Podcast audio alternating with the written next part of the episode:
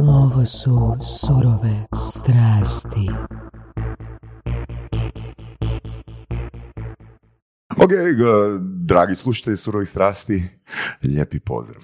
S nama je danas gost Ivan Miličević, jako po mojim kriterijima, u biti nisam imao pojma da ste toliko interesantan. Fakat nisam imao pojma, znači Renato Ostojić je preporučio Ivana i rekao, on ti je interesantan, on bi trebao biti gost u surovim strastima, pa dobro, ajde Renato, ako preporučuješ Ivana, ajmo ga pozvati i sad smo pričali nekih 20 minuta, baš si me jako si me iznenadio sa širinom tema koje imaš za pokazati, za ponuditi. Recimo, meni je Renato samo rekao da si boss hodao na vrh Kilimandžara, što već samo po sebi je wow, ili ludo, ili kako bi to nazvao danas s odmakom? Pa i vrlo je jednostavno kad Afrikanci u principu ti dođu i čude ti se šta ideš boss gore, automatski znaš da nešto ne štima s tvojom glavom. Ali to zapravo se ne predomišljaš. A ne, dok god si siguran u ono što radiš i dok god si siguran u kontekstu da ti je tijelo tvoje sigurno, sve ok. Ovo ostalo su samo misli koje dolaze za upozorenje, ništa više, da. I dok hodaš prema vrhu planine boss, da li se pojavlja unutrašnji dijalog, na primjer, koji ti kaže, pa jesi ti fakat lud? Ne. Znači niti jednom, cijelo vrijeme 100% odlučno. Zapravo jedna rečenica mi cijelo vrijeme bila u glavi, rekao, daj, ovo je sad trenutak kad možeš zasjajiti i pokazati svoju ljudsku vrijednost. Jer mi ljudi smo nevjerovatni zapravo. I malo ko od nas to zna da mi ljudi, a pogledaj šta smo sve napravili za razliku od svih drugih svjesnih bića. Mislim si to rekao kod Ivice u podcastu da imamo tehnologiju bogova, a mozak majmuna. Ne? To jest, A pa to se desilo. to se desilo. Mi i dalje se čohamo po jajima. Mogu ovako pričati. I dalje se čohamo po jajima. To možeš vidjeti na našim nogometašima kad ih gleda onak par miliona ljudi, a čohaju se. Srbe se. A s druge strane, sa tom tehnologijom koju imamo, možemo na mjesec doći. Šta misliš, jesmo došli na mjesec uopće? Ja mislim da jesmo. Mislim da čisto kapitalizam, nisu naše tamo nafte pa su vratili. Da. A to kad si rekao, znači, da sjajimo kao ljudska bića, jel to znači da ti glavni motiv bio endurance, da pokažeš da možeš? Pa velika većina mog prvog dijela života je bila cijelo vrijeme samostalno, neko dokazivanje, validiranje, na neki način.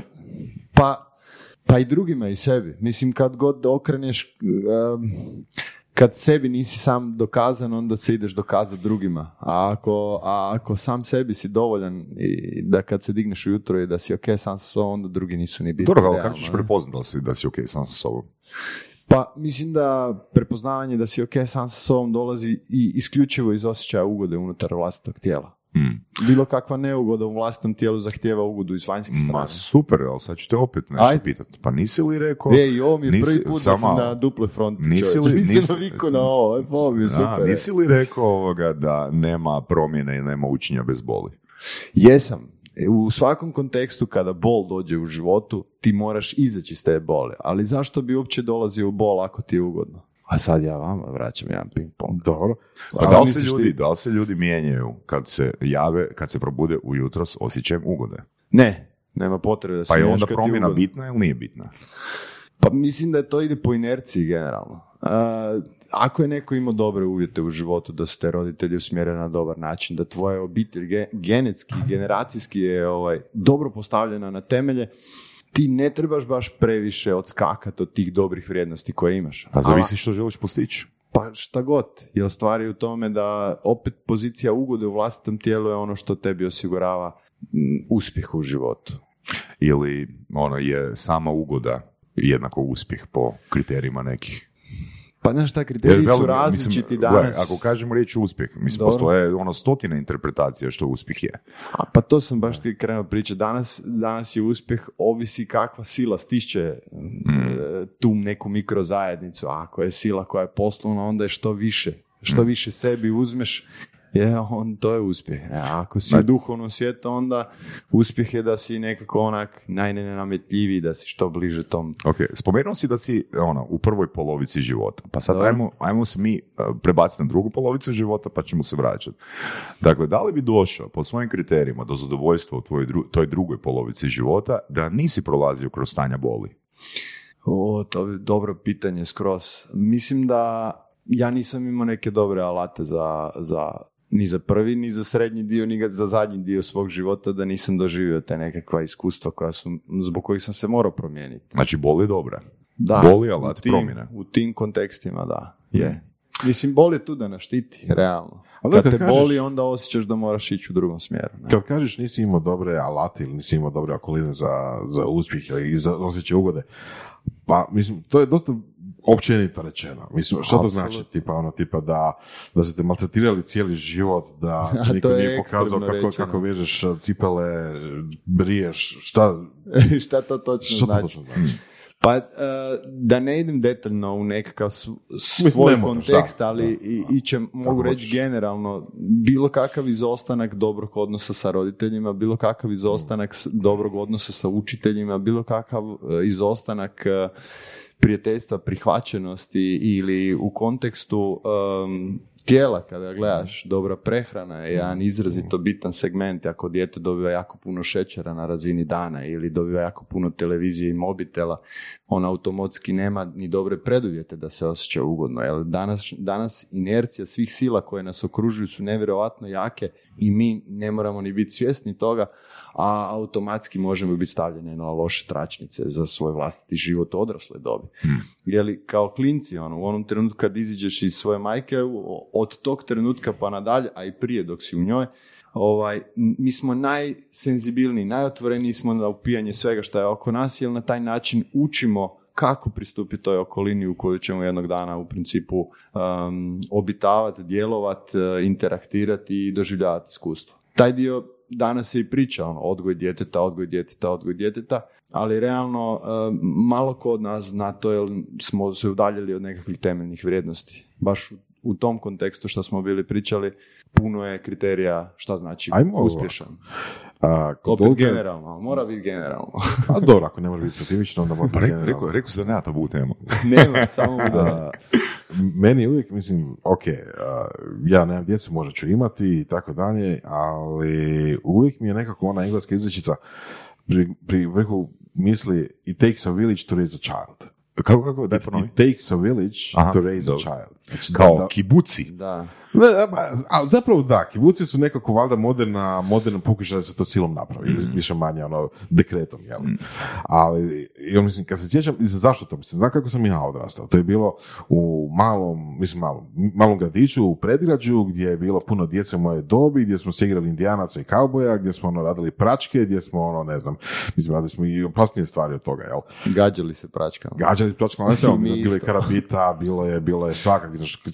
God je neko našao neku petardu, to je znači bilo show cijeli, luk i strijelu smo radili, pa svašta. Ali oprosti što te prekinem, fascinantno je kako smo zadržali i oči i sve, igre, a danas doslovno dijete čovječe kapu ne staje van da malo puše, pazi, nešto će ti se desiti. Ali to je bilo skup djece različitih obitelji sa različitim idejama, ideologijama čak i vjerama različitim koji se skupa i skupa se djeca našla na jednom mjestu i bila djeca, jel da?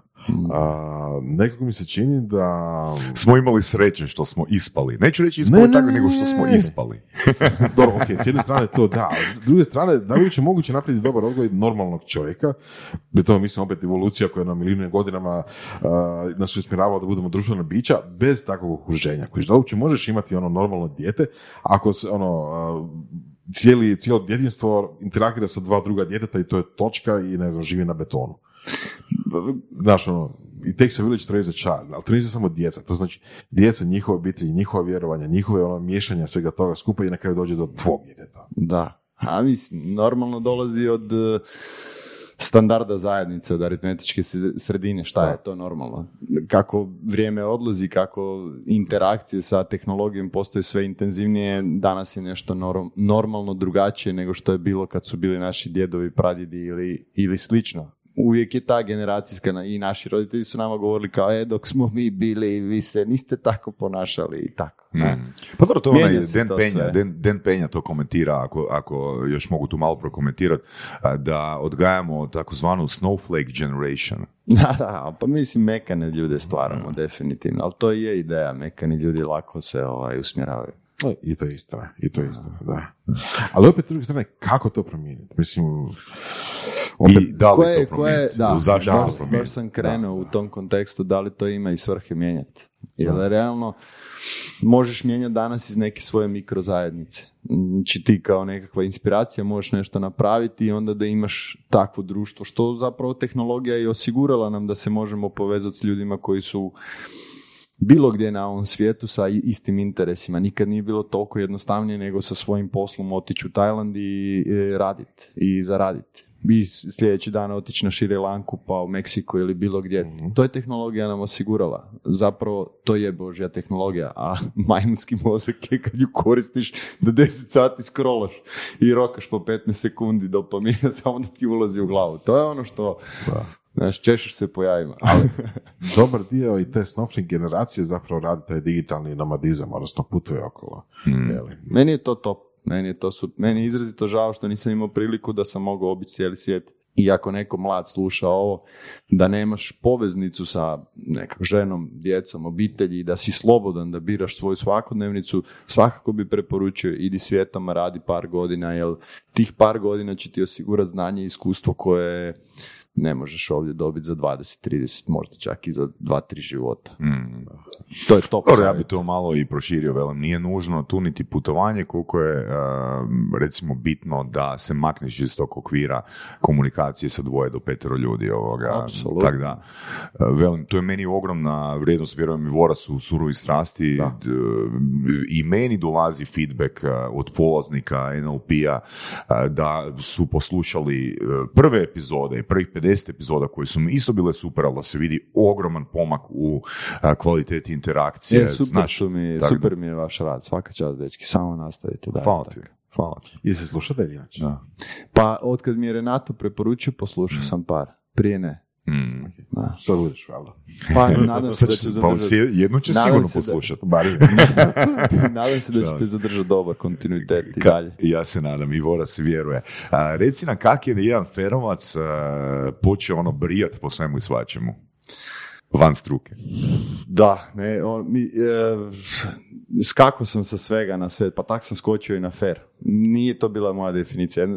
Ja sam ti u 3. razredu bio na popravnom iz matematike i fizike. I došao prvi dan... I onda si došao na 5 godina popravno. Da. I onda prvi dan 4. razreda profesor, kao šta ćeš ti upisati, ja iz Afrikanci rekao, pa ja ću fer upisati. I padne on u transu smijeha i cijeli razred. Rekao, pa sad ću stvarno upisati fer. I onda sam prošao s 5.04 i upisao fer. 4.9 točnije. Hrvatski jedino 4 sam imao, ne mogu taj hrvatski, ne ide mi nikako. A poslije isto tako, kad sam skužio da nije za mene, vrlo lako sam se prebacio. Na koje godine si skužio da nije za tebe? Završio sam ga. Znači nakon što si završio? Čak sam radio za Ujedinjene narode, vodio sam izgradnju bioelektrana i solarnih elektrana. Znači energetika. Da, visoki napon. I kad sam shvatio da će mi život proteći doslovno u papirima, kretanjima i nije mi to bilo napeto. Što mi je super. Jesi bio zadovoljan s novcem? Da, jako. Okay. To mi je super.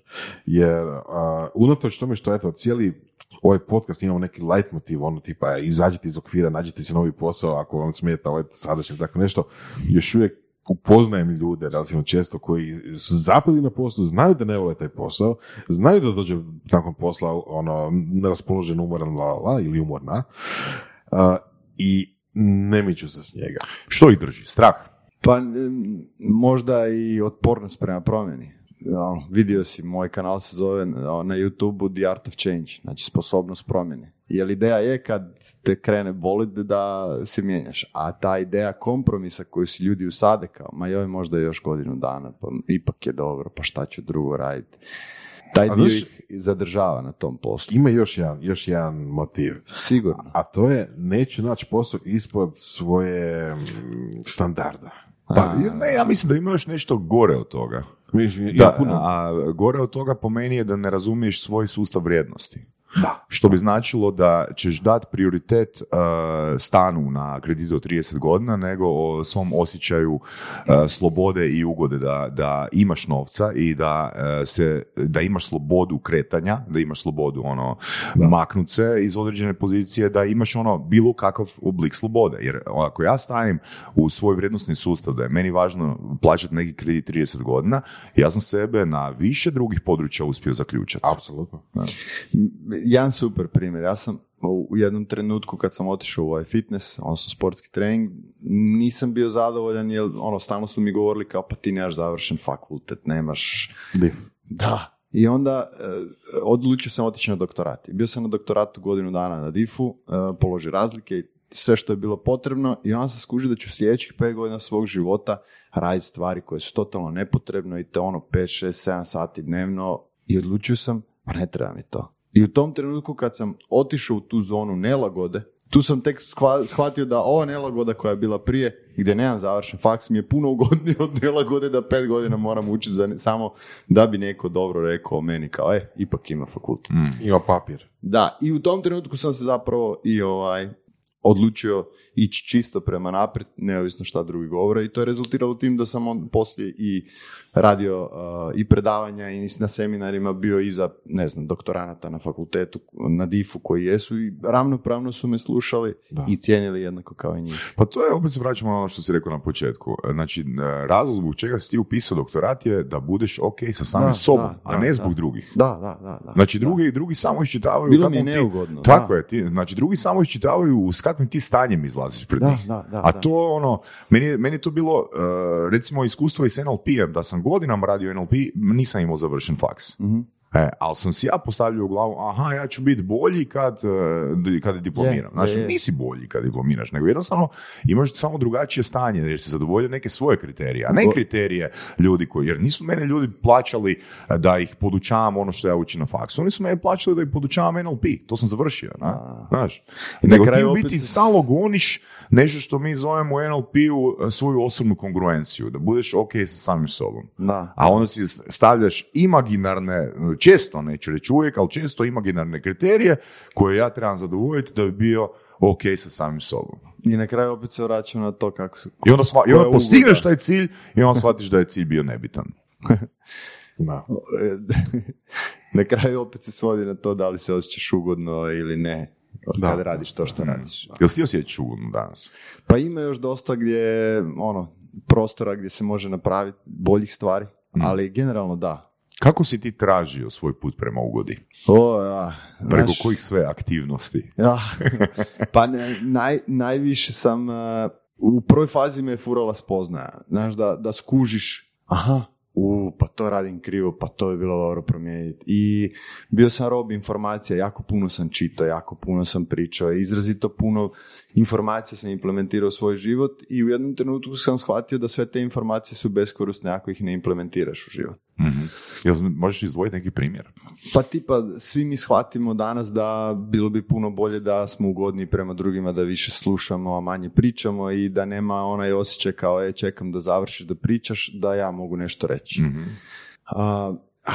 To je samo stvar navike, ali 80% toga što mi radimo na razini dana je navika. Mm-hmm. To ti je doslovno, vidiš znak, ideš u mehanizam i onda dobiš nagradu na kraju toga svega. Mm-hmm. Da bi to maknuli od sebe i po čemu smo različiti od životinja je upravo ta svjesnost, odnosno sposobnost da imaš taj izbor. I kad imaš taj izbor i možeš ga implementirati kroz trening, onda nakon nekog perioda vremena ti si promijenio obrazac svojih navika, odnosno obrazac svog ponašanja. Nakon nekog vremena, da. 30, 60, 90 dana, 120 godinu. Ima za neke brzo, stvari. To je čak jako brzo. Da li se ljudi mogu brzo mijenjati? Mislim, rekao si 30 dana i to mogu, je ono... Mogu ali što mogu mijenjati? Pa sve ti ovisi o intenzitetu. Ja gledam ovaj svijet kroz... čega? Promjene ili želje za promjenu? Motivacija je totalna glupost, ali doćemo i do toga. Mm-hmm. Ja gledam sve kroz to. Intenzitet, energija, inercija, sve nešto što možemo pojmiti riječima kroz neka fizička obilježja, odnosno znanstvenu disciplinu fizike. Ako je intenzitet izrazito velik bio na čovjeka, da je ta sila bila toliko intenzivna, on se instant može promijeniti. Recimo poput fobije. Tipa iziđeš i dođeš, ja bih rekao PTSP, tako nešto možda. Da, traume, to je u negativnom kontekstu. Da, ali recimo dođeš na posao, ono mlada cura si i šef ti pukne šamar. Pa sigurno ćeš prestati raditi tamo. Mislim, pod pretpostavkom. Ako nemaš kredit na 30 godina, onda možda hoćeš. Baš to. Da. Ili ćeš tužiti. Jer mislim, našim životom ne upravljaju ono te basic situacije. Kad kažem basic, mislim, ne mogu ja donijeti odluku jedne situacije, jer imam još hrpu drugih povezanih situacija koje utječu na moju odluku u sadašnjem trenutku. Ako razumiješ o čemu pričam. Razumijem, ali ako je dovoljno jak intenzitet, nema kompromisa. Ne, to se slažemo svi. Znači, dovoljno jak intenzitet. Samo mislim da Saša ide u smjeru, a ja sam išao da nije on išao u tom smjeru, koliko se često dogodi taj jak intenzitet nekom. Ali zbog drugih kriterija teško ljudi mogu napraviti brzo odluku. Često, mislim, meni se čini da je češće slučaj neki kroničnog nezadovoljstva. Veliki volumen, a niski intenzitet. Da. Možemo i tako pričati. Sad, kod velikog volumena, niskog intenziteta posljedica je jednaka. Kod malog, kao da je mali volumen, a veliki intenzitet. Ali ovo je, ne znam, 15 godina, a ovo može biti stvarno brzo. Primjer ovog drugog, kako se zove onaj film s Michael Douglasom? The Game. Ne, onaj di on pukne u McDonald'su ili kak se zove onaj film? Dan i ludila. Gnjeva. Kako? Dan gnjeva. Tako nešto. I ludila, nešto toga. Toga se ne mogu sjetiti. Kad popizdi ovoga, ne znam, u McDonald'su. Izgled hamburgera. Ali nakupljalo se godinama. Gong postal. Da. Ja bi se vratio, ti kažeš kredit, ti kažeš nekakve stvari. Svaki od izbora koji dođe zbog iluzije i zbog nekakvog nezadovoljstva možete samo zakopati dalje u tu rupu. Po meni jako puno ljudi uzima ili kredite ili kupuje sebi nekakve stvari zbog iluzije. I onda se zakopava u šemu da mora održavati svu tu iluziju sa velikom količinom uloženog svog vremena. Imaš neki primjer? Pa tipa recimo želim baš ići na skijanje, jer nisam išao na skijanje, ili želim ići na godišnji, to mi je jedinih 2 tjedna u godini koje imam. A novca nemaš. Mm-hmm. I onda se zakopaš tako na tom godišnjem, jer potrošiš doslovno svojih 4-5 mjesečnih plaća, nepotrebno. A realna mogućnost je, ok, ajde neću ići na taj godišnji, pa znači, ću izdržati 4-5 plaća. I to je onda tvoja ugoda. Znači, ja sam spreman za 10 dana zadovoljstva mijenjati, trejdat za 4-5 mjeseci boli. Doslovno. To je zanimljivo koliko ljudi mogu napraviti kompromis u svom životu, jer kao sad patim cijelu godinu, radim ko konj, sad 10 dana idem, baš ću se opustiti. Što je za tebe smisao života? Ne znam šta da ti kažem na to. Za mene u principu Što je trenutno za tebe smisao života? Mislim da je sposobnost da možeš shvatiti šta je realno, šta je iluzija. Jako dobro odgovor. Mislim da je to za mene ono smisao života. Jako dobro odgovor. Koja je realna vrijednost toga što se dešava sad? To misliš realno u smislu za tebe? Da ti budeš realan sam sa sobom? Ne nužno, nego da prepoznaš šta. Mislim, ja sam veliki ljubitelj Braća Čovski i Matrixa. Da. Oni su prvi, ja mislim da je bio 98 ili 99. 99. je bio film. I ta ideja njihovog filma, šta je realno, šta nije realno, zapravo jako dobro opisuje i tada, a pogotovo sada možemo mi shvatiti to. U ono vrijeme mnogi ljudi nisu shvaćali šta su oni htjeli reći, ali možemo shvatiti šta je realno. Da li je realno to što mi imamo svoj osobni identifikacijski broj, ime i prezime, i kad te neko zaustavi na ulici, jesi to ti kažeš da, ja sam to, a umjesto, ti možeš biti šta god hoćeš, ti si živi čovjek, ko ti može reći, šta smiješ, šta ne smiješ. Ok, ima nekih praktičnih razloga za tako neke stvari, ali... Ima i trebali bi biti jako bitni, jer zapravo... Evidencija služi za benefit čovjeka. Da. Policija je recimo tu da pomaže čovjeku. Da. Sustav bi tu trebao biti napravljen u originalu da bi pomogao čovjeku i da bi pomogao čovječanstvu. A kako onda pomiruješ tu želju da znaš šta je realno, šta nije, sa stvarima kao da postoje stvari koje vjerojatno mi tu svi zajedno nećemo nikada znati? Evo na primjer, čisto banalni i glupi primjer, ali mislim da je dobar primjer. Šta se događa s Putinom u Moskvi? Znaš, nema... A realno da nema televizije mi ne bi ni znali za to. Kao prvo, da. Evo, ajde da krenemo u to. Baš smo pričali, aj Saša prije, kako on kontrolira unos informacije kroz svoj život zadnjih 10 godina. Ja uopće nemam dojam da je rat. Evo da vam kažem najiskrenije. Ja ne znam da je rat. Dok ti ne kažeš da je rat, ja ne znam da je rat. Kad je bila korona, ja nisam znao da je korona dok god nisam izišao van svojih okvira, svoje obitelji da. I tog mikroposla koji radim. Ja nisam znao da je korona. Da, okej. Okay. E ta zaštita od nekakvih informacija. To je zaštita informacija kojima, to je ono stoički princip. Nemoj se promijeniti oko stvari koje ne možeš promijeniti, jel da? Ide u tom smjeru. Ali mene više zanima onaj smjer što si rekao da znaš šta je realno, šta nije. Jel? Ok, da. Pustimo rat, pustimo Putin, ajmo neke druge stvari. Da, da, apsolutno se slažem, ajmo u drugim stvarima. Ne znam, mislim, izlaš pa mi... Pa na razini, obroka možeš reći šta je realno, šta nije realno. Tebi kad dođe prirodna glad, da li si stvarno glad? Ili je to navika gladi? Isto dobar primjer. S druge strane, krene fešta. Evo, tu će, sam ti se nadovežem s primjerom. Imam primjer osobe koja je pogledala na svoj sat i rekla je, izgovorila je, aha, 7 sati, ujebote, gladan sam. Ja, to je primjer sidra, ne? Ali da, jako dobar primjer. Dalje, fešta? Krene fešta, bilo kakva. I sad, ljudi namjerno konzumiraju alkohol i čak i više nego što treba. Zašto? Jer alkohol osigurava da budu prisutni. Svi misle da alkohol te miče od realnosti, ali zapravo alkohol te povezuje sa realnošću. Dobra usporedba. Jel, zapravo, ako ne piješ alkohol, ti ne možeš biti sad, tu ne možeš se baš tako jednostavno veseliti, jer ima tih nekakvih iluzija, ima tih nekih sila i pritisaka u mozgu koji tebi ne odgovaraju kao, sad ću ja... plesat, veselice, klečat. Da. Mislim, realno, ko trijezan će u 3 ujutro klečat sa svojim prijateljima, veselice, vrištat, kidat majice i ne znam se nije šta. Nećeš to napraviti. Zašto? Zato što si ne možeš dopustiti taj intenzitet prisutnosti, jer imaš nekakvih drugih stvari o kojima moraš razmišljati. Koliko je realno da trebaš u tom trenutku razmišljati o tim stvarima? Totalno nerealno. Evo, u tom kontekstu realnosti.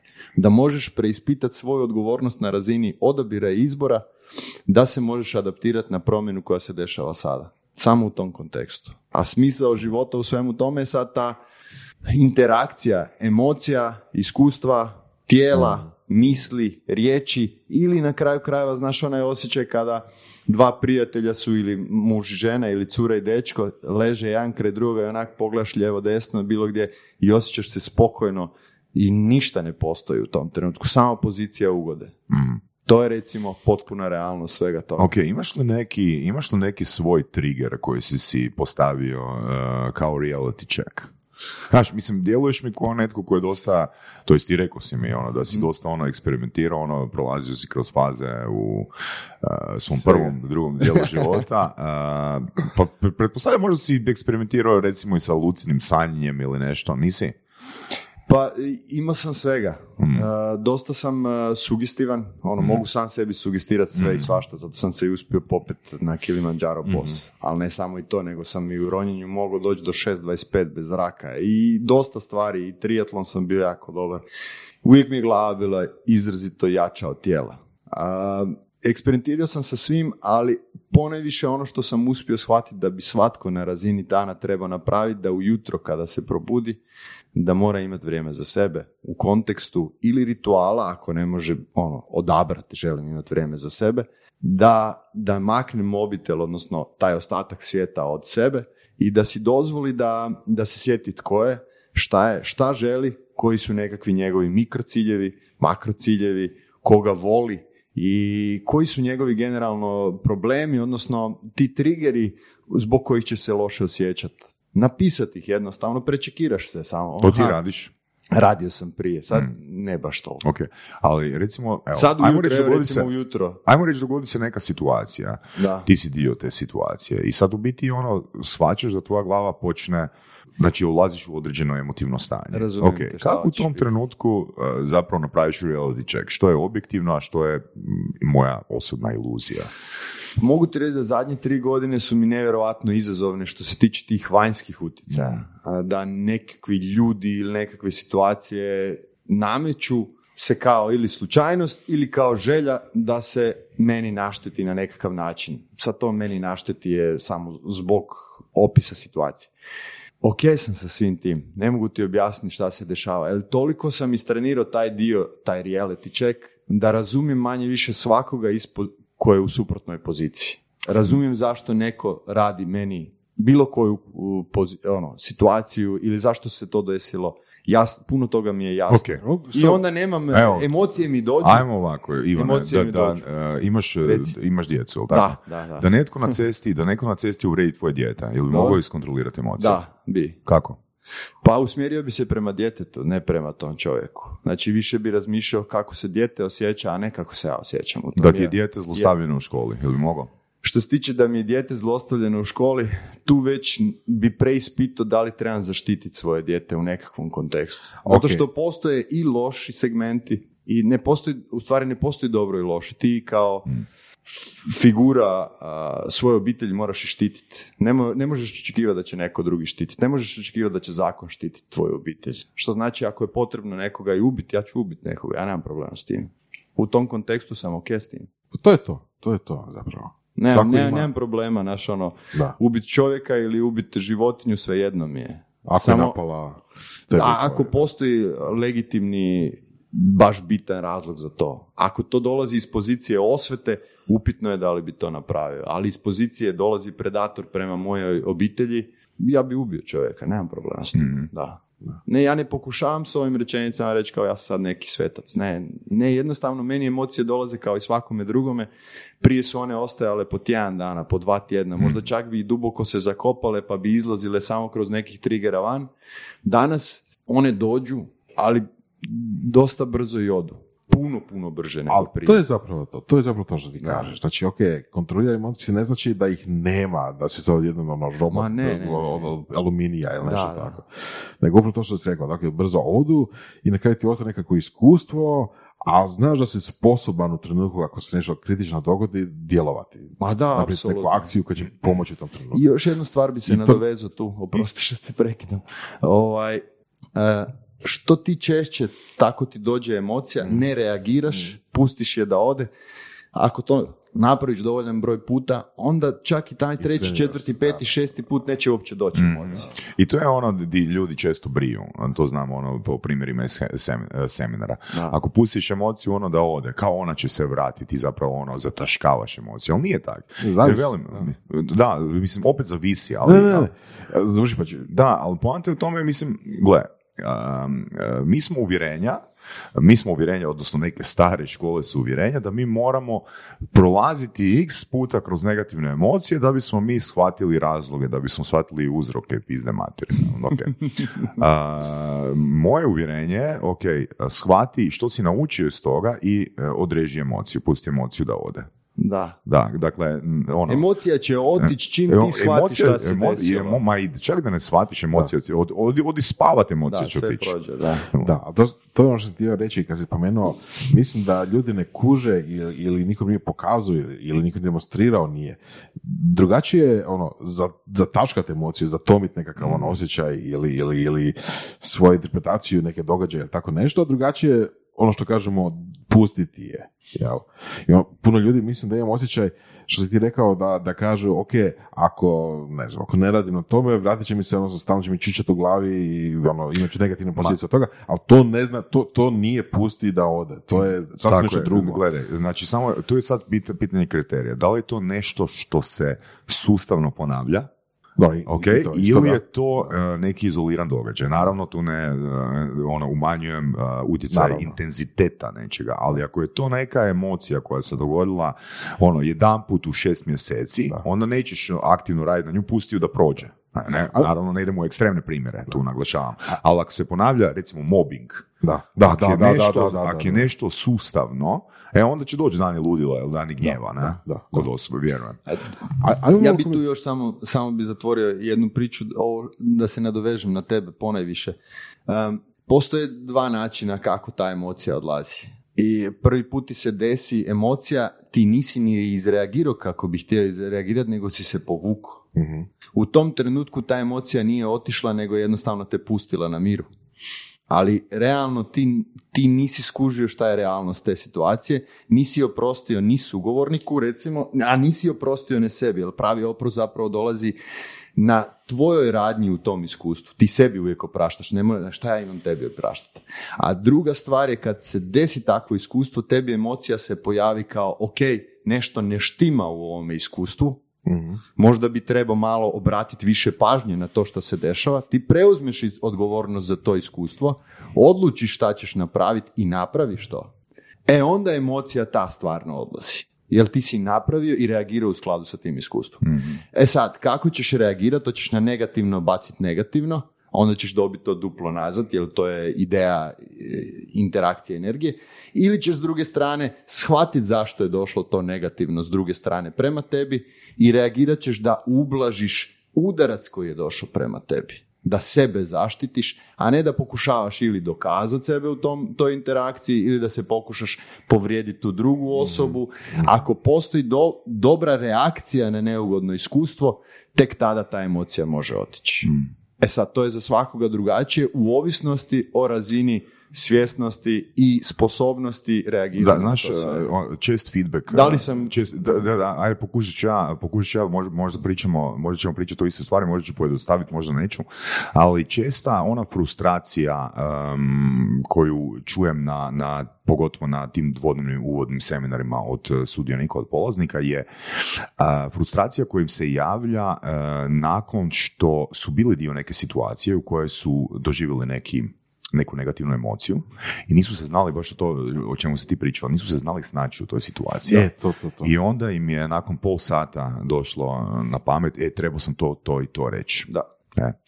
E sad, znači ukoliko oni apliciraju to u sljedećoj sličnoj situaciji, onda ta emocija može nestati. No, ukoliko ne apliciraju te rečenice u novoj situaciji, opet se nisu snašli, onda im se tu, ajmo reći, rekao bi, interpretirao bi, neću reći da sam 100% siguran, ali onda taj osjećaj, ono se tu pojačava ili stoji. Da. Mislim da se to baš udario u dobro mjesto. To da ako se opetovano neko ne snađe u nekoj situaciji i to se ponavlja i to postane obrazac, ili on se ne snađe u toj situaciji, opet. Mm-hmm. Mislim, to fakat veliki uzrok stresa i anksioznosti općenito. A onda te uči kao budi zrak. Znaš, ono budi kao emocija dođe pa ju ti otpusti. Ne, to je kompresija emocija. Ajmo malo pričati o tome, kad smo o ovoj temi, koliko je tu važno pričati sa drugim ljudima. Pa ja bih rekao, mogu ja, Ivane, ako se slažeš, gle, znači druga osoba je tu reality check. Znači ona je na neki način sidro da odeš u teritorij, da odeš u realitet. Ne svaka, ali je definitivno bolje ono popričati s osobom koja je disocirana, mislim, zato ljudi idu na bračna savjetovanja i ne znam kod psihologa da bi pričali s nekim kojim je reality check. Mm-hmm. Pa ja volim uvijek tu reći da ti znaš šta treba napraviti, ne bi se našao u toj poziciji. Da ti znaš što treba napraviti, ne bi se našao u toj poziciji. Mentora je uvijek dobro imati. Mm-hmm. E sad, danas, u današnje vrijeme izabrati dobrog mentora je izrazito zahtjevno. To je, da li taj mentor u sugestiji prema tebi liječi sebe, ili je stvarno pravi mentor. Ali zapravo kad pogledamo recimo i tu stariju školu psihoanalize, pa oni su jako puno liječili sebe. Pa manje više kogod krene u proces rada sa drugim ljudima, radi to zato da bi se on osjećao živim, da bi se on osjećao bitnim i važnim. To je nešto što recimo ja se svaki dan susrećem s tim u svom poslu, što zbog radim sa vrhunskim sportašima, sa ljudima koje boli i kad nekoga boli, on pokušava se uhvatiti za tebe da uzme od tebe tu snagu da bi se on vodio kroz taj život. A ideja je totalno drugačija. Ideja je da sam ja totalno nebitan u njegovom životu. Ja stvarno sam nebitan. Ako neko stvarno misli da ja imam nešto, ja sam fakat nebitan za bilo čiji život. Ono što ti ja mogu dati je informaciju koja je meni došla kao proces uloženoga truda kroz period vremena na osnovu boli koju sam ja morao riješiti i sad znam da za način kako to napraviti, to mogu pomoći. Isto ću se to nadovezati, rekao si, već si izgovorio ključnu riječ po mojim kriterijima, rekao si proces. Znači ja kao neki trener, kao predavač sam totalno nebitan. Jedino što je bitno je moj proces. Znači, ideja, da ja svojim polaznicima prezentiram proces. I to je ono što stalno naglašavam. Koja je razlika između, recimo, mene i nekoga koji je life coach ili koji je psihoterapeut. Moj ishod je da ti ja dam proces i da ti mene više ne trebaš. Apsolutno se slažem s tom, da. Da, apsolutno. I realno šta je pravi proces, koja je temeljna istina toga svega, na kraju se sve svodi na to da postoji već tisućama godina određeni sustavi vrijednosti koji tebi govore šta je život, a to dolazi kroz religiju. Sad, mi nemamo više dobar odnos sa religijom, zato što smo postali tehnološki izrazito dobri. Jel ti imaš dobar odnos sa religijom? Sa religijom ne. Znači, ne, ali sa vrijednostima koje zalaže religija jako slažem. Dobar odnos. Znači, s tim da ću samo naglasiti, da se slaže, znači ti si Hercegovac, da. I nemaš dobar odnos sa religijom. Nemam dobar odnos sa religijom. Ali vrijednosti podržavaš, je li tako? I apsolutno.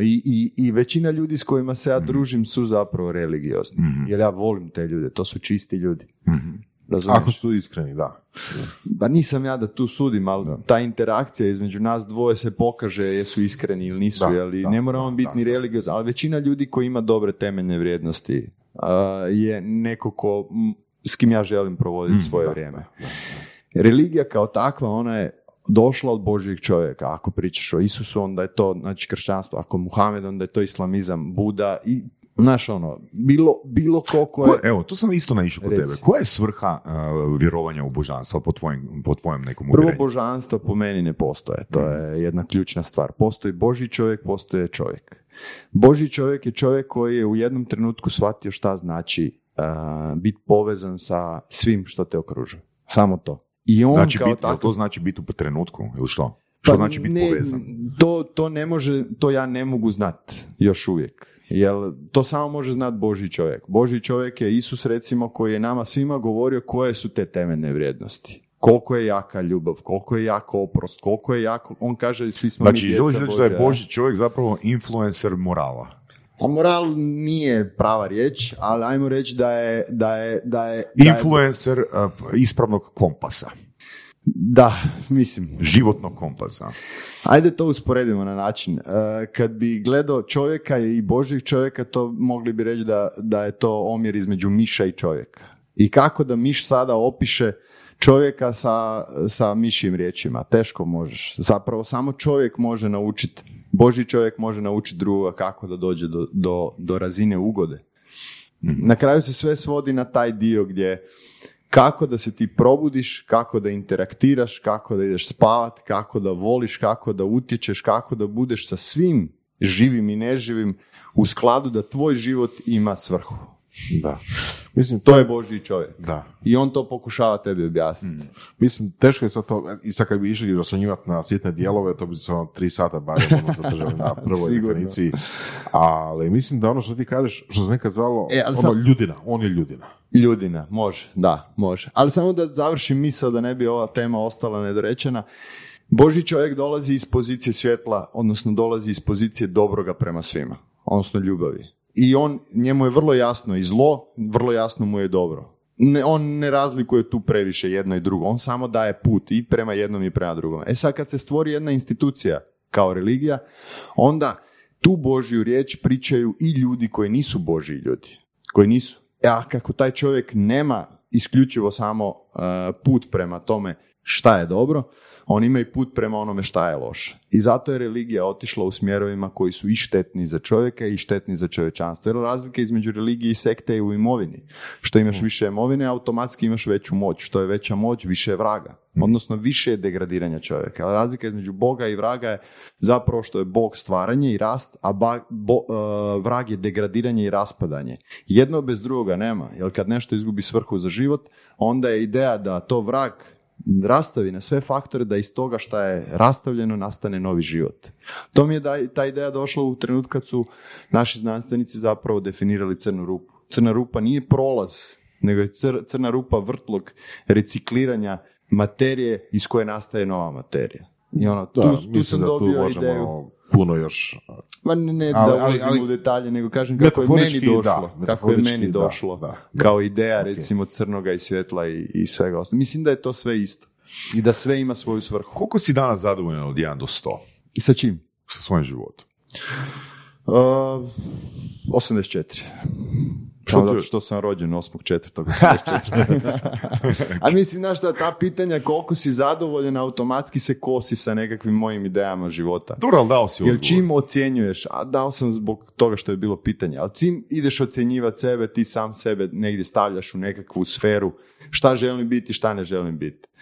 Pa ne možeš... Zašto to nije dobro po tvojim kriterijima? Pa zato što onda si ili u prošlosti ili u budućnosti. Zašto bi trebao sebe uspoređivati s bilo čim? Znaš, ono, ja ne idem u takve misli. Čim ti sebe uspoređuješ, tu je plodno tlo za nezadovoljstvo. Pa slažem se, ali to polazimo od tvojih rečenica. Da. Nezadovoljstvo i bol je generator promjene. Pa je, ali ja bi uvijek išao sad u ovom kontekstu da nema boli i da nema zadovoljstva. Mm-hmm. Da nema nezadovoljstva. Okay. Znači, ne mislim da je boli i ne mislim da je to dobro. Ne mislim da je to nešto čemu treba ići i čemu treba... Znaš, ne bi trebalo tražiti bol u životu. Nisam ja implicirao da bi trebalo učenja. Apsolutno se slažem. Znači, 100% se slažem s tobom. Stvarno se 100% slažem s tobom i imam to iskustvo. Da. Bio sam 2011. godine na seminaru u Fort Lauderdale-u, mm-hmm. Koji mi se na prvi, na drugi dan činio onak malo priglup, ali sam, mm-hmm. ajmo reći, ostaću zato jer znam predava. I taj seminar se svodio na to sam tebi, ja mislim, Borac i pričao. Taj seminar se svodio na to da su prvi dva dana jako subedirali polaznike, da im okinu trigere na sva loše odluke koje su napravili u svom životu. Mm-hmm. I ja vidim poantu u tome na bazi jednog ili dva dana. Ali kad sam vidio da se to dogodilo i treći dan, kad sam vidio da se to počelo događati četvrti dan, onda sam shvatio da se ovdje ne radi o strategijama kako da ljudi otpuste ili preoblikuju, reframaju svoje probleme, nego da kroz bol ono osjete što treba promijeniti. Ali čovjek se ne može promijeniti ukoliko mu u glavu ne implementiramo nove strategije, kako će reagirati ili kako će se ponašati u tim novim situacijama. Jer ako ja znam samo kako se ne ponašati, da. onda nisam dodao. Šta nećeš raditi. Tako je. Ali da, mi ne funkcioniramo po principu ono što ne raditi, nego mi moramo biti upućeni kako se točno ponašati u takvim situacijama. Znaš? Slažem se s tom, zato kažem da je motivacija totalna glupost, jer ona dolazi kao posljedica nezadovoljstva i apsolutno, dolazi kao... Da, još jedan, da, apsolutno, da. Ona dolazi kao veliki intenzitet, jer u onom trenutku kad ti kažeš je dosta mi je više sad, ti si dobio veliki intenzitet energije da promijeniš stvari. I upravo zbog toga to je glavni razlog da što svi ne uspijevaju. S time da ću te tu samo iskreno dopuniti, znači motivacija je po mom čvrstom uvjerenju negativna. Ona je negativna riječ. Mm-hmm. Zato jer, kao što si sam rekao, znači nagomilalo se nešto i motivacija ima veliki intenzitet. Veliki intenzitet ne dolazi iz zadovoljstva. Mm-hmm. Okay? Znači kad se netko osjeća izrazito motiviranom, znači toj izrazitoj motivaciji je prethodila velika bol i veliko nezadovoljstvo ili velika razina frustracije. Da.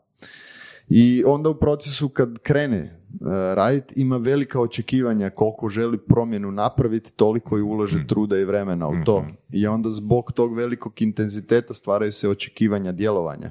I na osnovu tog velikog očekivanja dolazi razočaranje ponovo. I onda to osigurava ponovo utjehu onome već svemu što je poznato. To je ta ideja ciklusa koja se dešava cijelo vrijeme. Ne? Da. Generalno kad ti se tako nešto desi, to je jako dobar trenutak da pustiš vrijeme, da napraviš dobar plan. I motivacija kao takva bi trebala biti u službi preispitivanja svakodnevnih checkpointova, ono što siguran sam da se na NLP uči, da moraš imati checkpointove da ćeš preispitati koliko si puta prošao, jer realno gubitak mi vrijednujemo 3 puta više nego dobitak. I sad, da bi ti mogao izjednačiti taj gubitak i dobitak, zapravo cijelo vrijeme moraš skupljati te neke male pobjede i shvatiti, ok, ipak je bolje. Mm-hmm. Ipak je bolje. Mm-hmm. I to funkcionira u ovom kontekstu kad ti sad mene pitaš, aj reci kao kako se ti osjećaš u svom životu, sad, to u trenucima izlaska iz boli je jako dobar alat. Ali u onom trenutku kad nema više boli i kad je tvoj život recimo ugodan, što je meni sad ono, dosta ugodan život, ja nemam potrebu sad preispitivati jer sam nešto krivo napravio ili trebam sebi nešto oprostiti. Dobro, okay, moj fokus je bio da se dotaknemo tema, da se dotaknemo kriterija koje bi još htio zadovoljiti, a ne o prisjećanju, ovoga na neka bolna iskustva. Kad ti ideš u kontekstu da sebe zadovoljavaš, kad razmišljaš o sebi, kad si ja, ti si sa vragom, uvijek. Jeli bit sa vragom je bit u prošlosti ili u budućnosti? Ti kad si tu, kad si prisutan, nemaš ti šta ja.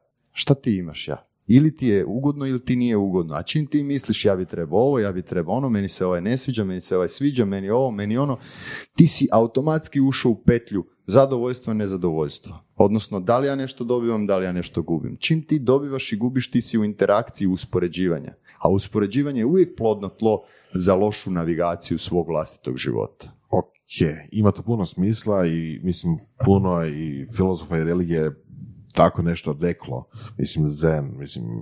Pa mislim jasno ti je da je jedna istina i manje više svi pričaju isto istini. Da. I to je ideja da kad ti dođeš do te neke razine da kužiš ideju, da je ona ista za sve, gdje god da se nalaziš. Da. I u kojoj religiji se nalaziš se jedno ti. Pitanje koje mislim da će biti bomba.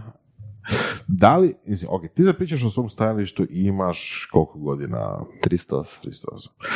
Da li bi neko sa 18 godina mogao to pričati?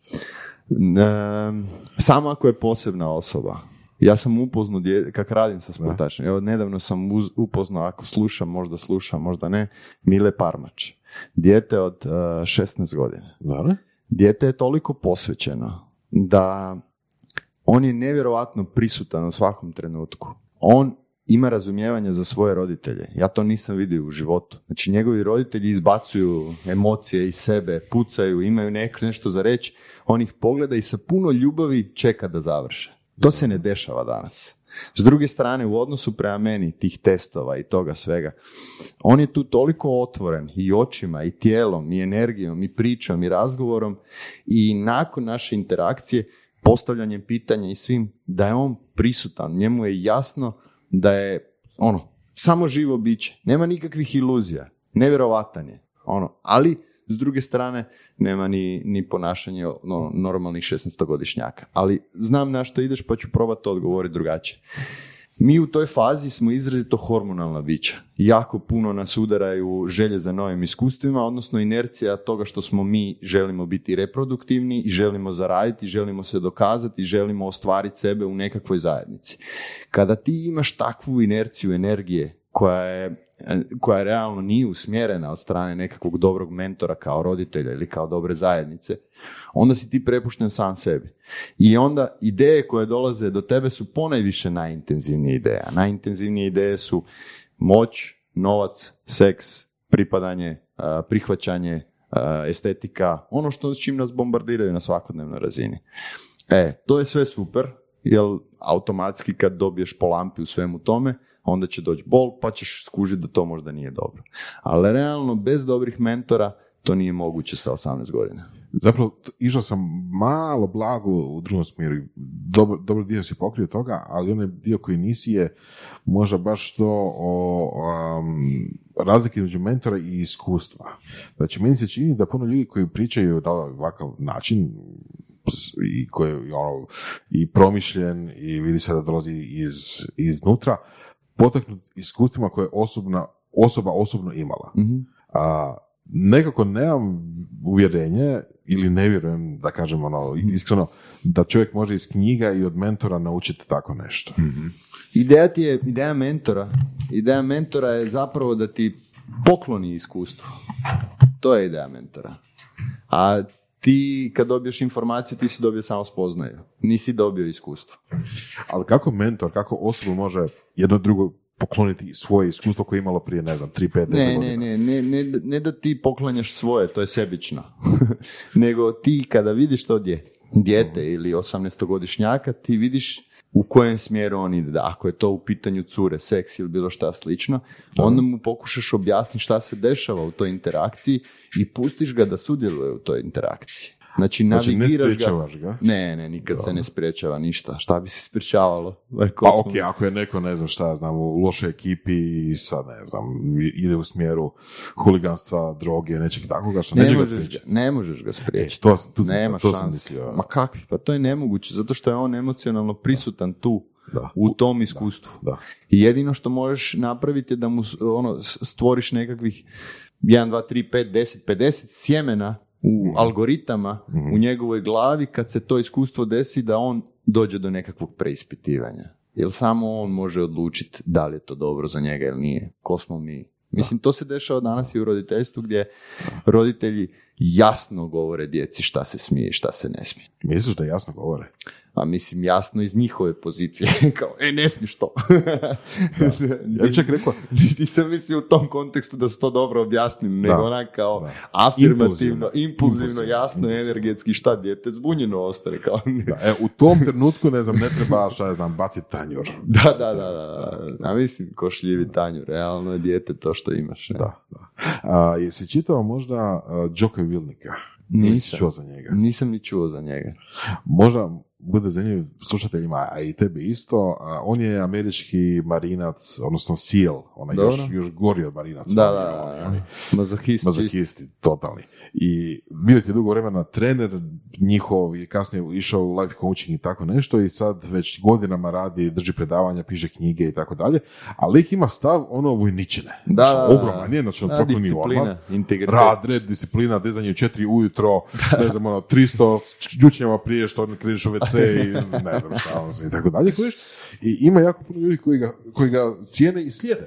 Pa isto koji David Goggins, on je isto jedan od takvih. Da, mislim, šta ti misliš o takvom režimu? Mislim, to već nije pitanje discipline, to je pitanje već režima, ja bih rekao. Pa mislim da se sve svodi na razinu koliko se ko osjeća živim. Ono se hoće reći da njemu treba ta razina da njemu bude ok. Da, znači svako od nas radi nekakve radnje da se osjeća živim. Ili ćeš raditi negativne, ili raditi pozitivne, ili negativno i pozitivno ne postoji, ali neku radnju ćeš raditi koja će imati utjecaj na tebe i na tvoju okolinu zbog koje ćeš se ti osjećati živim.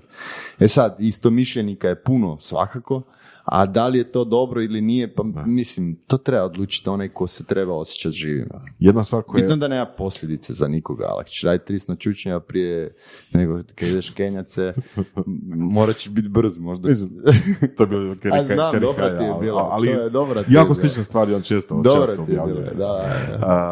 Jedno njegovi stvari... Ljudi vole to. Ljudi to vole. Znaš, ako ti uspiješ taj režim izdržati, onda ćeš riješiti za svoje probleme. Imaš puno toga, imaš kao taj 75 hard, imaš od David Gogginsa kao idi jako, nemoj se nikad da te slome, nemoj nikad. Jer kad si doživio puno patnje, ili ćeš biti ekstremno slab ili ćeš biti ekstremno jak. Nema sredine. A to je taj ego koji mi razvijamo, to je ta obrana koju razvijamo. Ideja je da predaš i ovo slabo i predaš ovo jako i da pustiš jednostavno, da nema potrebe da ta prošla iskustva utječu na tebe danas. To je ideja cijele priče. Odnosno, po meni. Da te ne kontroliraju iskustva. Kako god, da. Jedno stvar koju Jocko Willink je rekao, koja je meni osobno jako sjela, bar mi se sviđa i nadam se da je sjela. On je u jednoj svojoj knjizi i čak u svojem podcastu pričao o konceptu capability-a, kao sposobnost. Znači, ne moraš ti u njegovom svijetu, u njegovom razmišljanju, pošto on je vojničina stvarno i trenira borilačke vještine i sve skupa. Znači, njegov je rekao, ne moraš ti ići ulicom mlatiti ljude, jel? Ali bilo bi jako dobro da si sposoban to napraviti u trenutku kada stvarno treba. Odnosno, ne moraš ti svaki dan raditi 300 čučnjava ili šta god, ali bilo bi jako dobro da si sposoban to napraviti kad ti bude zatrebalo.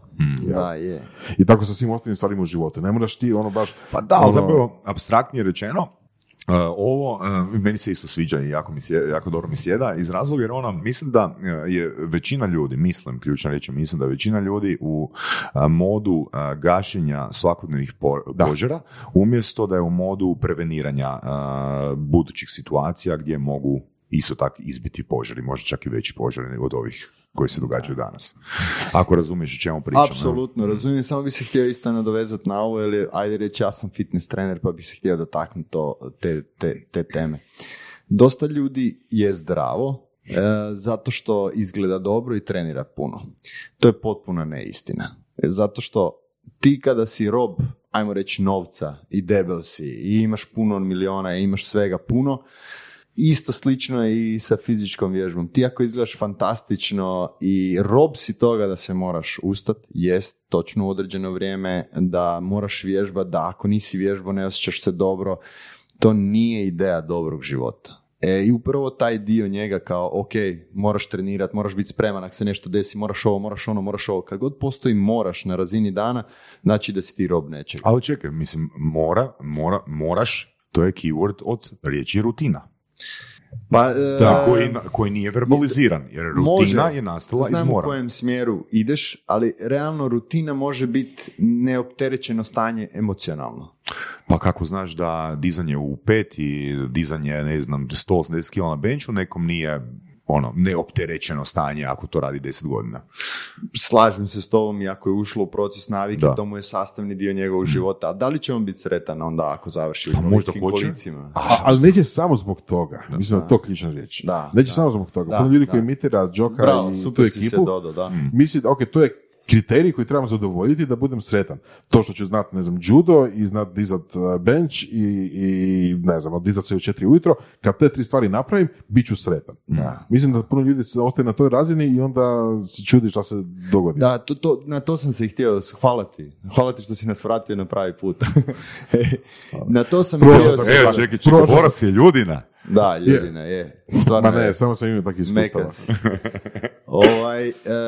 Taj dio je zapravo, manje više svi ti ljudi koji mogu zadržavati taj život intenzivnog vježbanja, hranjenja, druženja i pozitivnog utjecaja na sve, oni su relativno dobro posloženi u životu i imaju veliku razinu ugode. Mm-hmm. Ali to ne znači da neko, ako će samo raditi jedan segment njihovog života o kojem oni pričaju, ne znači da će biti posložen. I to se dosta često dešava u fitness industriji. To je i Instagram i društvene mreže i sve da skupo potencijera baš taj dio. Ono, ako se dobro obučem ili ako se slikam u teretani ili ako, ne znam, slikam da sam jeo kupus za ručak ili tako nešto, sve će biti u redu i riješit ću sve. Pa to meni je bilo fantastično. Ja sam bio super.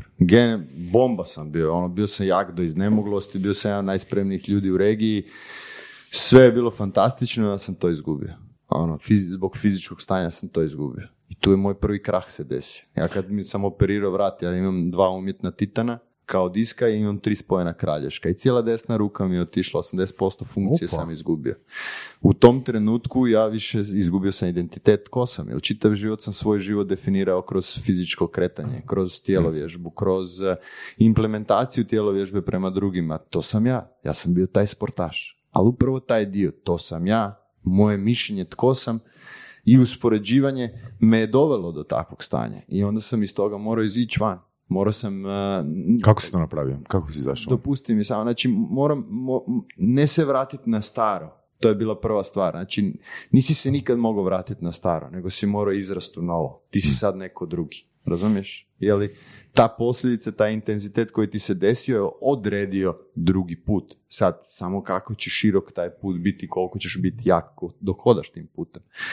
Kako sam se vratio iz toga svega? Prva stvar je kad se desi bilo kakva trauma u životu je implementirani svjesni ili nesvjesni strah na razini misli, tijela ili energije.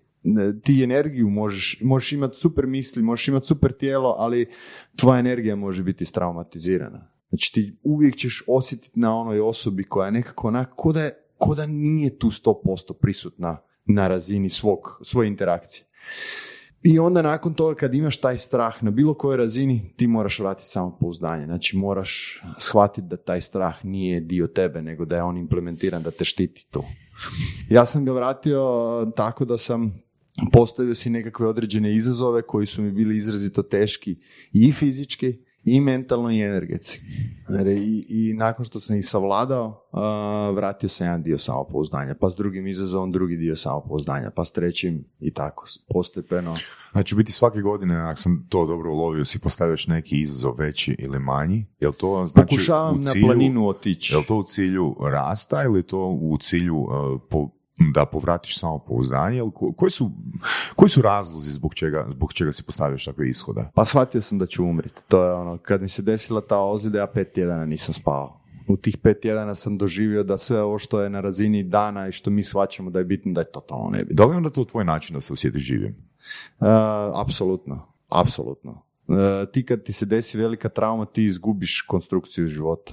I sad ne kažem da je to meni se dešavalo, ali u onom trenutku kad ti život postane toliko neugodan da je smrt bolji izbor, ljudi idu prema tome. Zato se ljudi ubijaju. Zato što je život toliko bolan da je smrt bolji izbor. Okay, mislim... Ali da se vratim na ovo što si me pitao. Reci. Ne, samo bi se tu htio referirati opet na film K-Pax. Jesi gledao? Da, jesam, super. Je. Da. Znači, vraćamo se na keyword svrha. Da. Ili te mini izazove ili mini zadatke. Koliko zapravo mini zadaci... ili svrha, ako je netko zna definirati, te može izlječiti. Apsolutno.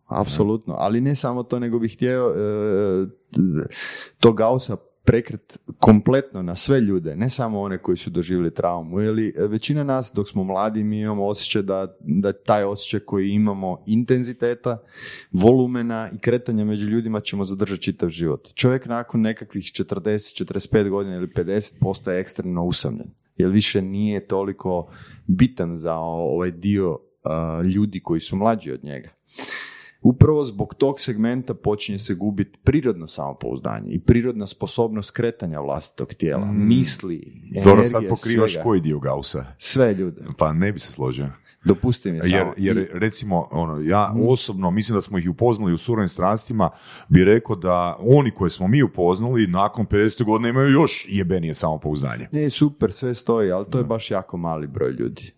Kad ti gledaš očeve na razini normalnih ljudi, svakodnevnih ljudi. Mi ne pričamo tu o ekstremnim primjerima koji imaju predodređenu energiju da čitav život mora grabiti ko hrčak i hvatat i stvarat nekakav doprinos. Da, ne radi se o hvatanju, možda više. Hvatanje života, na to sam mislio. Aha, okay. Jer svako od njih koji poslije 50. je izrazito produktivno, on i dalje želi život. Da. Jer dok god želiš život ti rasteš, kad ne želiš život ti degradiraš se. E sad, zašto ti mikroizazovi? Zato da, recimo, meni je planina fantastičan izazov, jer kad se kreneš penjati, točno osjetiš apsolutno sve što se promijenilo unutar godinu dana. Od tvojih misli koje ti dolazile je to teško. Znači, bilo kakva planina iznad 4000 metara je zahtjevna. Prvo nema kisika, treba puno hodati, treba spavati gore. Nije jednostavno. I to je najzdraviji, najsigurniji način kako ti možeš preispitati svoje mentalno, fizičko i energetsko stanje. Zato radim te izazove. Na razini godine kad si postavljam nekakve manje izazove, tipa YouTube sam si postavio kao izazov stabilnosti, jer svaku nedjelju treba izbaciti određenu epizodu, što nije uopće jednostavno i iz pozicije kreativnosti, i iz pozicije uloženog vremena i truda i rada. I taj izazov me naučio da budem organiziran na razini da fakat to uspijem napraviti, što nikad nisam mogao prije. Ili bilo kakav izazov tipa recimo da svaki dan s djetetom budem pola sata da se igram s njima. Ja se igram inače s njima, ali kad svaki dan baš moraš se igrati pola sata, to te nauči kako se ti osjećaš u odnosu s djeteta. Puno puta mi se zna desiti kao, joj, ne da mi se, umoran sam. Pa šta se meni ima dati ili ne dati? To je izazov koji si stavio, pa vidi, znaš, to ti je dijete sad. I onda si postavim pitanje u tom trenutku, a šta da mi je zadnji dan s tim djetetom, jel bi mi se dalo igrati pola sata? I onda, znaš, kad mi dolaze takve nekakve sulude ideje, kad mi dolaze nekakve vražije ideje, jer opet pričam o tome kako god si ja, ti si sa vragom, onda zapravo sebe upoznaš kao osobu, a to su mikroizazovi, kao trebaš se igrati pola sata sa svojim djetetom. Znaš, na taj način si postavljam izazove, ali ne u kontekstu sad da bi se dokazivao, nego da bi sebe bolje upoznao. Da probijem ovih 80% navika koje svi imamo na razini dana. To želim. Imao sam izazov tipa recimo da strastveno poljubim ženu minimalno 3 puta dnevno. Nismo nikad više spavali zajedno nego u tom periodu vremena. Malo pa... Tako da svaki od tih segmenata ima za benefit da ti život bude kvalitetniji. Da zbog iluzija koje ti se dešavaju u glavi ne zanemariš one baš bitne stvari od kojih ćeš ti hormonalno i preduvjetno biti bolji kao osoba. Samo da kažemo, poanta izazova nije da on pređe u rutinu, je li tako? Ili je? Ne, nemam očekivanja. Imam samo, ovo bi bilo dobro za moj život, idem probat to napraviti 30 do 60 dana. Znači, ideja je da ga ti stvoriš rutinom. A onda nakon što prođe tih 30, 60 ili 90 dana, onda nakon toga imaš pravo izbora da li želiš ili ne želiš to raditi. Reci mi, kako to da si se preselio u garažu? Evo jedna od stvari koja se desila... Zemljište do mene... Jel sad si na 57. danu u garaži? Ne, preselio sam se zato što nisam mogao više spavati u kući. Čovjek koji je kupio zemljište do mene, imali smo nekakav dogovor da ćemo zajedno kupiti zemljište, on me je tu prevario. I kupio je zemlju, ja sam imao šumu kraj sebe veliku i zato sam htio ući u to. I on je nakon što je kupio pokrčio tu šumu i sad je meni kuća ostala totalno prazna i on će sad tu skinuti, to je zelena površina, ali on ima nekakve veze i tako dalje i skinut će cijeli humus i stavit će šutu na cijeli taj dio.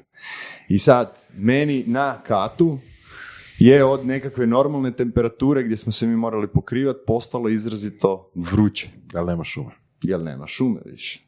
I onda a moja žena može spavati di god, klinci isto di god, kako god, ja ne, meni je vruće. I ja sam rekao, gle Ivana, sad tu dok je ljeto, jednostavno san je jako bitan, jel mi dopuštaš da se ja spustim u garažu i da spavam dole? Kaže ona, naravno, nema problema više.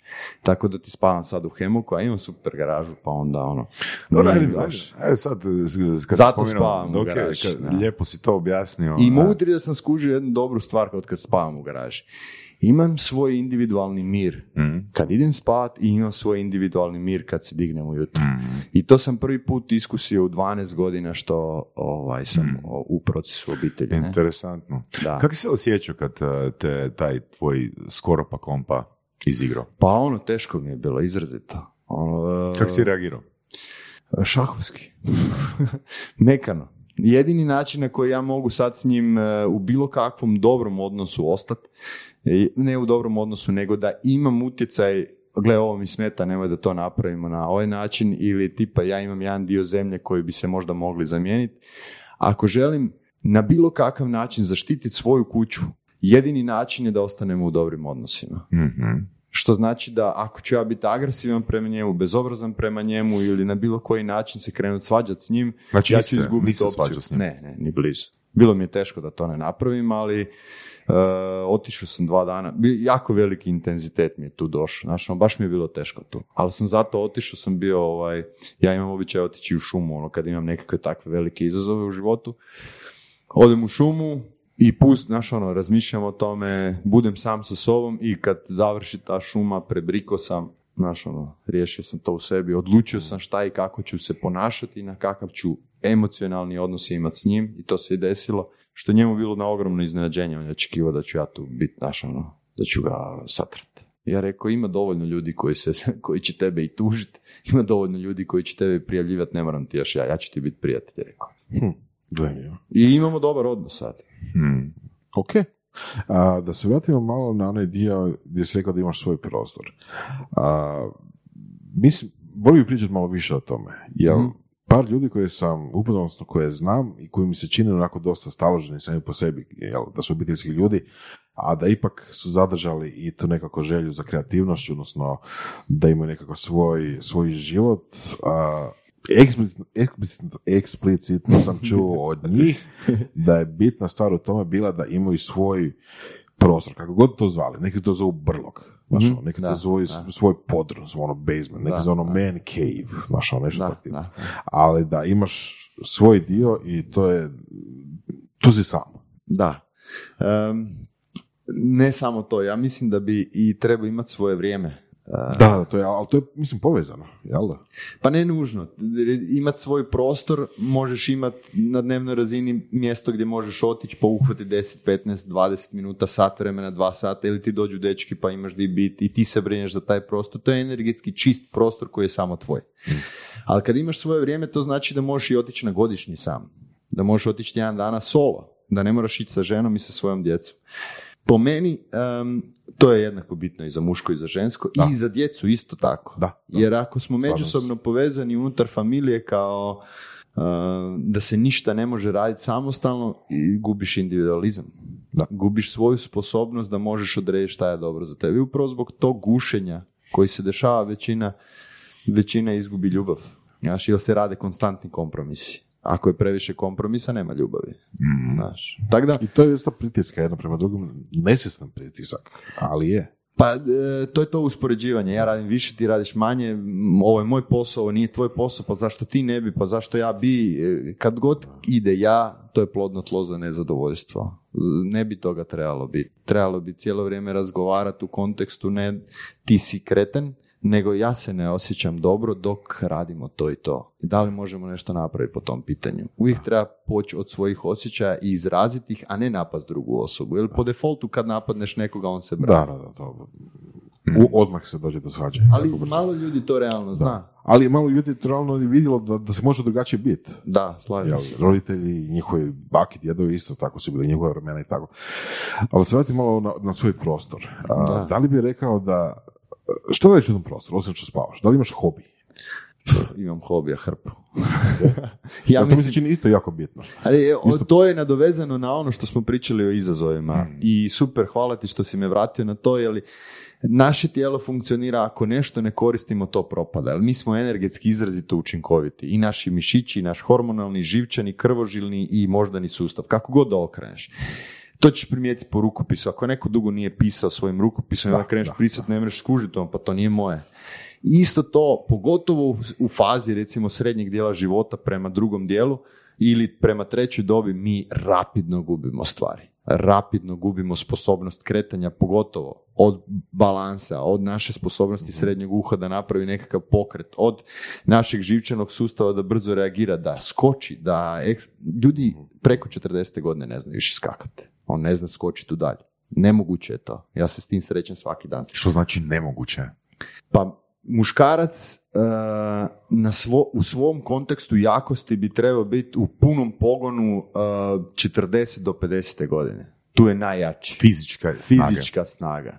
Izdržljivost nešto malo ranije, ali realno muškarac može... Čekaj, kad kaže fizička snaga, izdržljivost, čisto ono da ne miksamo termine. Kilažu, uložen trud u jedinici vremena da digne nešto teško, da pogura nešto teško. Znači, govorimo o dizanju. Da.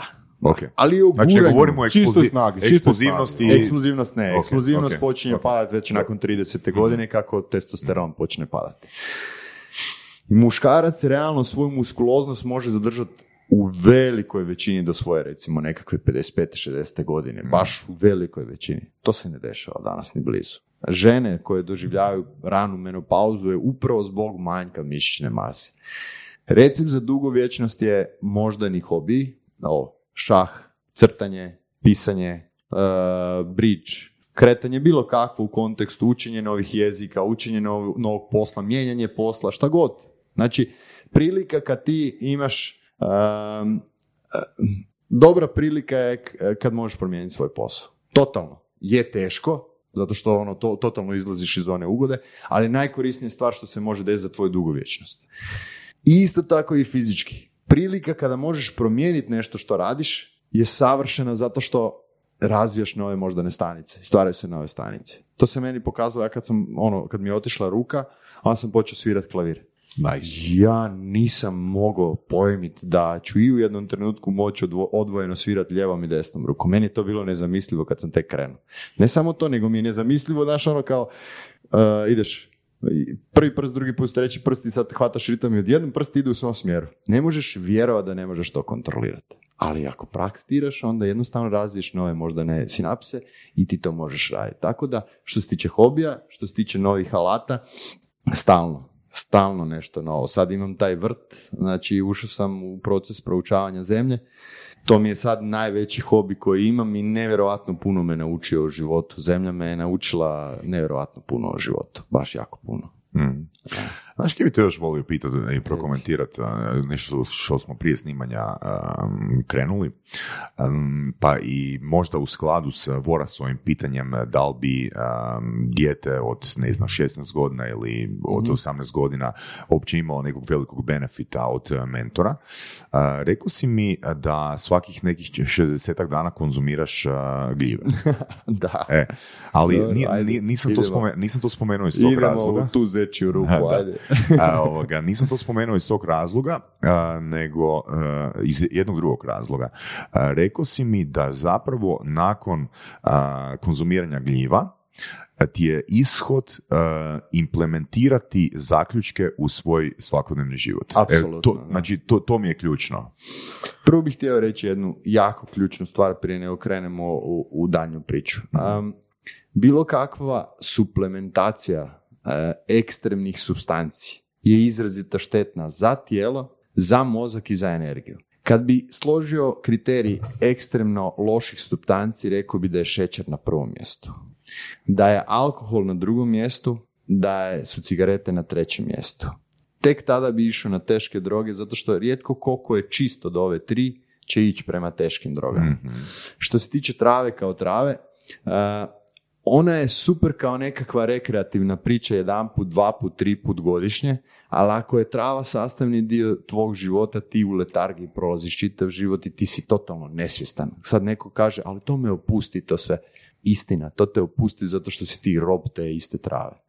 Ako pričamo o kokainu, to što je danas postalo nevjerojatno intenzivno na razini poslovnih krugova, na razini svakodnevnog mladenačkog života gdje se kroz kokain definiraju njihov stalež, njihova moć unutar tog kruga svega, tu ljudi gube jasan identitet svog integriteta, karaktera i osobnosti. To je najveći otrov što možeš konzumirati u svoje tijelo.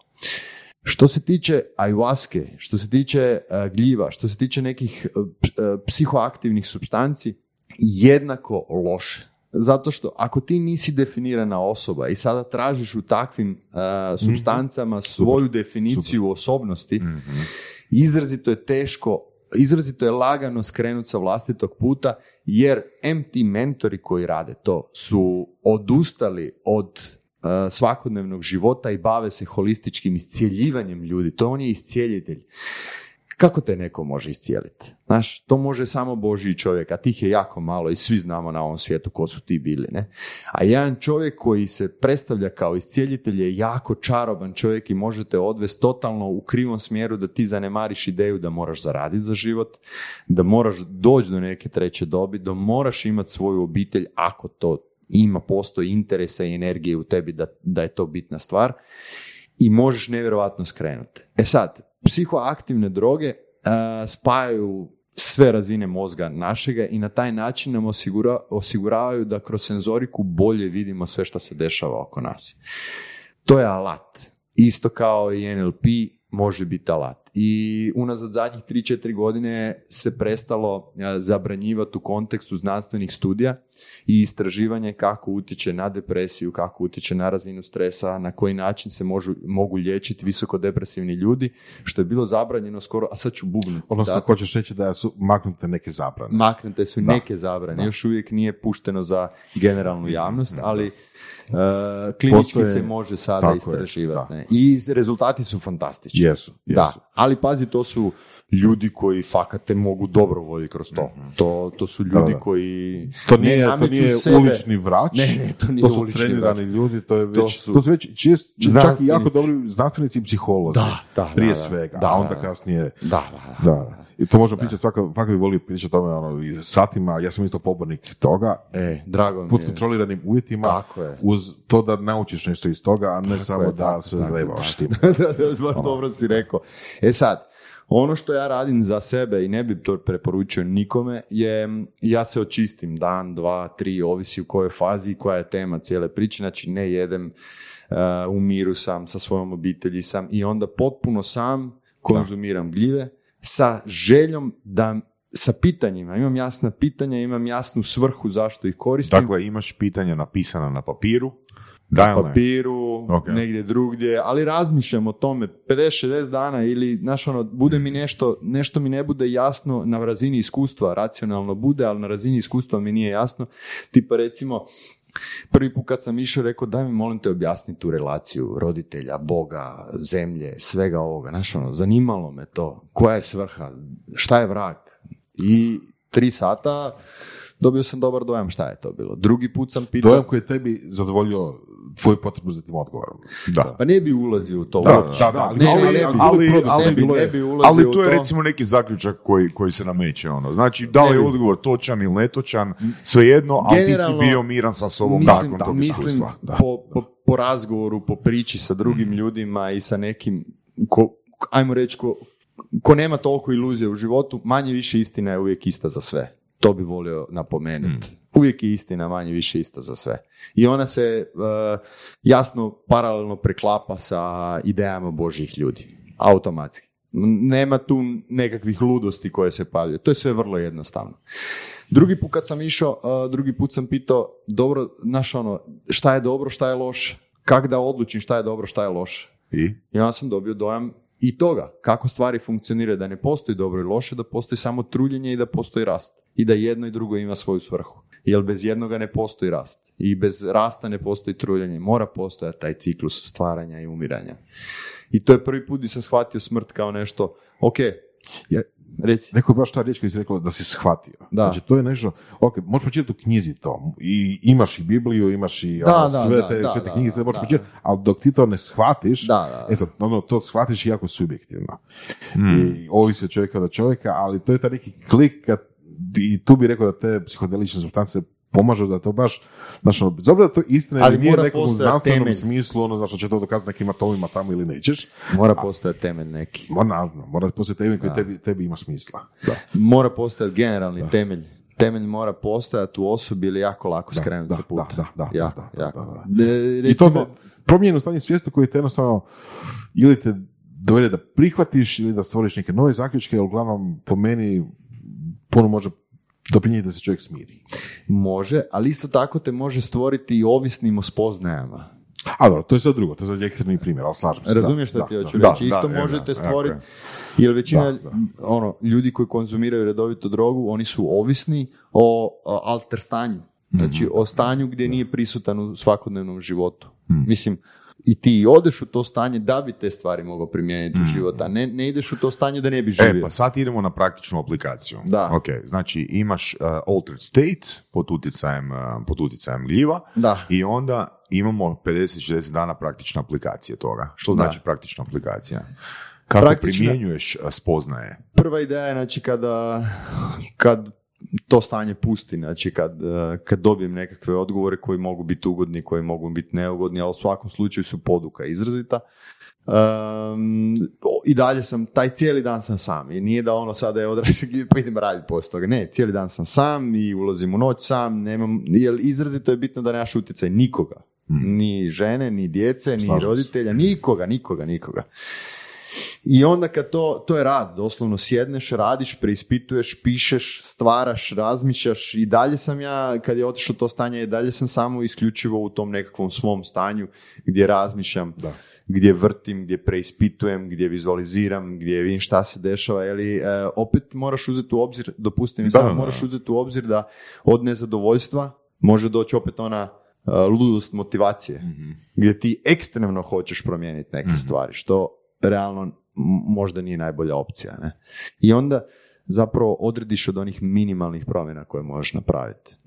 Najnisko intenzivnijih za koje je zahtjevno jako malo volumena i s njima kreneš. Mm-hmm. Tipa recimo prije 2-3 mjeseca sam shvatio da su naše ruke i naša stopala zapravo završeci našega tijela, što je jasno samo po sebi.